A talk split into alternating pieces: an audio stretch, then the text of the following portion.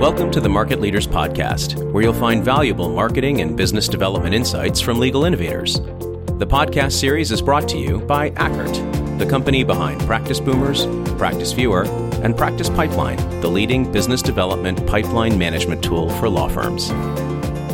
Hello and welcome back to the Market Leaders Podcast. I'm David Ackert, and today we're joined by Catherine Whitaker, who is the Director of Client Relations at Burr Forman. She assumes that role with the merger as of January 1. Catherine, great to have you with us. Thanks. I'm excited to be here. So tell us a little bit about your background, Catherine. Certainly. I have always been interested in the legal industry. I actually considered going to law school, but thought I might take a year off before doing so. I majored in communication studies at Clemson University, and our department always sent out entry level positions to recent graduates. And one of those that I received was for a marketing coordinator position at a law firm with about 60 attorneys in Greenville, South Carolina. And I got that position. And as they say, the rest is history. So I've been in legal marketing now for about 14 years, worked at both big law firms and mid sized law firms, and I love what I do. You recently published a post. Uh, was this an article or a, or a blog post, your innovation piece? It was an article for JD Supra in their perspectives column um, from in-house legal marketing and business development people. So it was an article for for that series. Right, and that really caught my eye because you you were actually somewhat critical of the idea of law firm innovation, at least in its current form. Talk to us a little bit about your perspective. Absolutely. You can probably glean some of that perspective from the title, which is Stop It with Innovation already. And obviously that's meant to be to be eye catching. I think it was. Got some some really good feedback from folks who'd read that article. And I am not saying all innovation is bad, not at all, but what I am saying is we really need to stop always chasing the next big thing to the exclusion of focusing on doing the right things better. So, you know, the the folks that I have observed, including the lawyers, so both the lawyers and the marketers and business developers who get really excited about kind of the next big thing and always want to start a new project, you know, have a hard time seeing a project through to completion or if they do to maintaining it. You know it takes a lot of work to develop some of these programs and then once they're developed to continue them and to make sure they're successful. And a lot of them have a really good ROI so instead of you know kind of letting that program that's been very successful fall by the wayside you know in exchange for this new shiny new object perhaps we should continue some of our tried and true activities and tactics and really just do the right things better. So that's kind of what I laid out in that article and had a couple of ideas for for how firms uh, can do that. But that that's generally what I mean. That always chasing the next big thing is not necessarily, in my opinion, the right way to go for every firm. Well, I can certainly relate to what you're saying. We have launched various business development initiatives at law firms that have uh, demonstrated a really healthy ROI and the firms have opted from time to time not to renew them and we always sort of walk away scratching our heads going you know what else are you working on that's generating a you know 10 20 30x roi that you would swap your focus out from something that you know has piloted effectively for something else i think it definitely lends credence to what you've been talking about, which is that there is a little bit of a shiny new toy syndrome. But I think it it goes deeper than that because you have transitions in leadership, whether it's the marketing partner or the CMO or the managing partner, whoever sort of signed off on the thing. Uh, if they end a term and their successor steps in, then their successor has ideas and probably wants to make a mark of some sort and may bring in a new wave of innovation there may be a little bit also of kind of an industry wide fear factor going on. We are living in mm-hmm. uncertain times with flat demand and a lot of talk of technology eating our lunch, so to speak. So, you know, how are we going to come up with that next new thing that's going to bolster against that anxiety? I think all of those things lend themselves to this uh, this dynamic that you just described. Talk to mm-hmm. us a mm-hmm. little bit about some of the recommendations that you made in your article on what firms can do to protect against, you know, having this uh, corporate ADD, if you will. Absolutely, I think you're right about that. Definitely playing into um, kind of the leadership turnover and someone wanting to come in and and do things differently or shake things up or make their own mark by you know kind of turning to a new program but you know, I, I really do think that because the legal marketing and business development profession is becoming a more valued partner to law firm leaders, um, and we are in our own right becoming law firm leaders, then I think that's really helping because at least we are measuring and reporting on this stuff. And I think that the more that we are involved in direct business development efforts and in client relationship management and in firm strategy, you know, we are going to see some of um, some of that improve in terms of focusing on the right things and the right programs that really do show the bigger returns. And so I think that's really good. What I would say in terms of for other for other marketers and kind of how to how to go about this, I really do think it's about knowing your firm really well. If you know your firm and its strengths and its culture, then you can really identify and leverage opportunities that your firm is uniquely suited for. Uh, and I think that that's really important. And a lot of us get stuck in the weeds on some things that frankly don't really matter, like sponsorship approval requests and those type of things that generate a lot of activity and take a lot of time. Instead, we're, we should be studying our firm, right? And we should always be learning and always be getting to know folks and what their strengths are. I'm a big fan of the whole idea um, of Gallup's strengths finder for an individual, and I think that applies to a firm too, right? So instead of trying to maybe increase an area where where we're weak or we maybe don't have depth or something like that, instead let's let's focus on our strengths and grow and expand. You know, the areas that we know um, are really ours and where we we kind of dominate. Yeah, I agree with you. I think there's one other thing that we can be doing, and we're heading in this direction, but slowly, as sort of a, a division within the law firm, right? I'm talking about marketing and BD which is that we need to do a better job of tracking the key performance indicators that help us understand whether or not something is actually generating a profit to the firm. I, I think we're very good at knowing where we're spending our money, what our budget allocations are and we're good about understanding you know how many clicks came in on the website perhaps mm-hmm. based on a mm-hmm. particular investment that we might have made in SEO or something like that but we're not very mm-hmm. good at then being able to make a business case for here's why we should double down on this investment or here's why we should pare back on the other one. I still think there's a lot of political decision making that gets done at the firm. So, for instance, an equity partner pops their head into your door and says, Hey, you know, I want you to sponsor such and such. And you know right away there's zero ROI on this, but are you really willing to take the political damage of pushing back on that partner if they happen to be somebody who you know is going to make you pay for it if you don't do what mm-hmm. they what they ask mm-hmm. you to. I think that also leads to the shiny toy syndrome, and I think it also detracts from our ability to make ROI driven business decisions with our investments.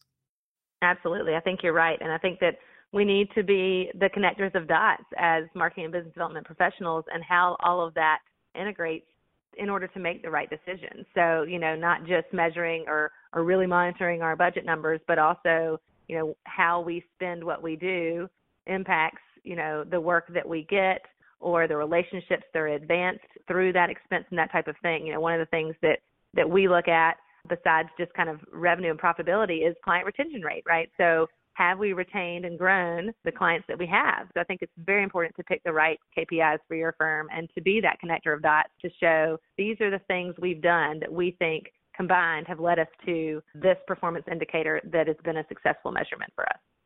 I have a vision of a future in which we have a sophisticated dashboard in front of us and it's tracking everything, not just our, our Google Analytics feed or, or stuff that, you know, we're already pretty good about getting our handle on, but you know, everything is sort of tracked in terms of we have a, a minimum ROI requirement on every initiative of at least two to three mm. X or at least 30% mm-hmm. over expenditure, whatever it is. And, you know, the the segments that are not delivering that ROI are, are turning red on the dashboard and the other stuff mm-hmm. is, you know, green. And, you know, we can immediately then say, okay, now we know what we should cut. Now we know what we should double down on. And it's not political and it's not whimsical and it's not based on whoever's mood is, uh, is in the leadership chair, but it's actually based on real data that we can rely on.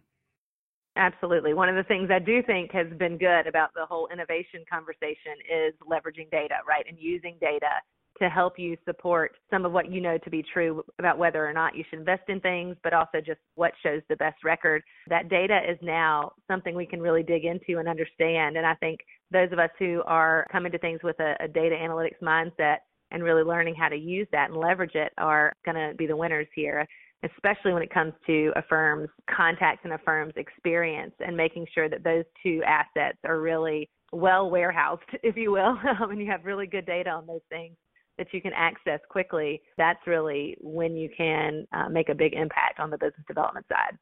Yeah, this explains the rise of the legal marketing technologists that we're seeing, people that are more data oriented and really have the ability to identify tools that will uh, track progress and, and, and make a uh, data driven argument for or against a decision that the law firm should make.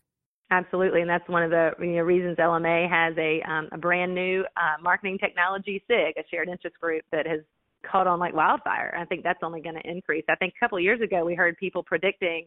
Um, you might have been one of the ones that was doing that, David, um, predicting that you know the the marketing CMO was going to be spending more on technology than the CIO by such and such a year. Um, and I think you're seeing some of that come to fruition. Yeah, you know, I, and I think again the landscape lends itself to this. I'm a big fan of LMA. It sounds like you are too.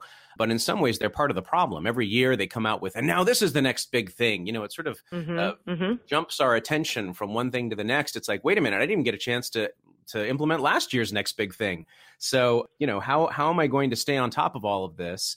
And and you know, you mentioned looking at competitors, which I think makes a lot of sense, but that can also mm-hmm. be part of the problem because if the absolutely if one of your partners walks into your office and says, "I just saw the firm across the street doing X, we should do X," it's like, wow, mm-hmm. you know, this is not even in our strategic plan. We're still in the middle of doing Y. Are you sure you want to jump to X? I just think that that that hyper short term attention span issue really mm-hmm. uh, gets in our way. Absolutely, and I think that one of the other things that we can we can try to do is really kind of monitor trends and what's going on within our practices and industries and where we're again this goes back to leveraging our strengths but from a business development marketing person's perspective you really just need to stay on the ball and on top of things. And it's not necessarily always involving business development. Sometimes it is client management. And one of the things that i encourage us to think about very routinely is what client experience can i personally make easier and I found that to be a very effective um, strategy for us to say to our lawyers, but also uh, on our marketing team, right? What can I influence? And our accounting team and with our other directors, you know, what can I do? What client experience can I make easier? And just that kind of small shift can really make a big, big difference as well. So, you know, it doesn't have to be rocket science. It doesn't have to be the cutting edge, bleeding edge, leading edge of everything when it comes to innovation. Um, it can be kind of an innovation of thought or just a slight change to make something better or easier on behalf of your clients. Yeah, that makes a lot of sense. We're going to add that to today's takeaways. So, number one, know your firm and where it needs to grow. Number two, watch industry trends and pay close attention to what is working at other firms. That's part of keeping your eye on your competition as well, so that you're making decisions that are based on the proven strategies rather than perhaps getting distracted by something that uh, is not quite tried and true just yet identify intended outcomes for each initiative and track your KPIs during and your ROI afterward so that you can make a sound decision as to whether or not to keep the thing as opposed to switch it out for something else right away. And then, of course, as you just said, prioritize the client experience above all. If the initiative bolsters your client experience, then you're probably on the right track. That Very makes good. me sound pretty smart. I like it. well, that's my job is to make you sound smart and you make it easy because you happen to be. So tell us, how would you share some of those smarts with other marketers? If a marketer was to come to you and say, you know, how would how do you think I should approach the marketplace given today's landscape? What might you say to them? Um, I would say always be learning and educating yourself. I've been very involved in the Legal Marketing Association. It's got great resources um, and our membership is very collegial. So there's always ways that you can learn and, and take someone else's tactic and adopt it for yourself. But I also think there's a lot you can do via social media, through the Harvard Harvard Business Review and other kind of publications and resources out there. Obviously, we all have access at our fingertips to so many things to read and think about. The other thing I would say is put some some kind of thought and planning time on your calendar every week. So if you can, 30 minutes or an hour where you just put this block on your calendar and say, I'm going to do some kind of strategic planning, thinking, brainstorming session for this time every week. It doesn't have to be the same time every week because obviously our schedules um, are kind of crazy and not always in our control.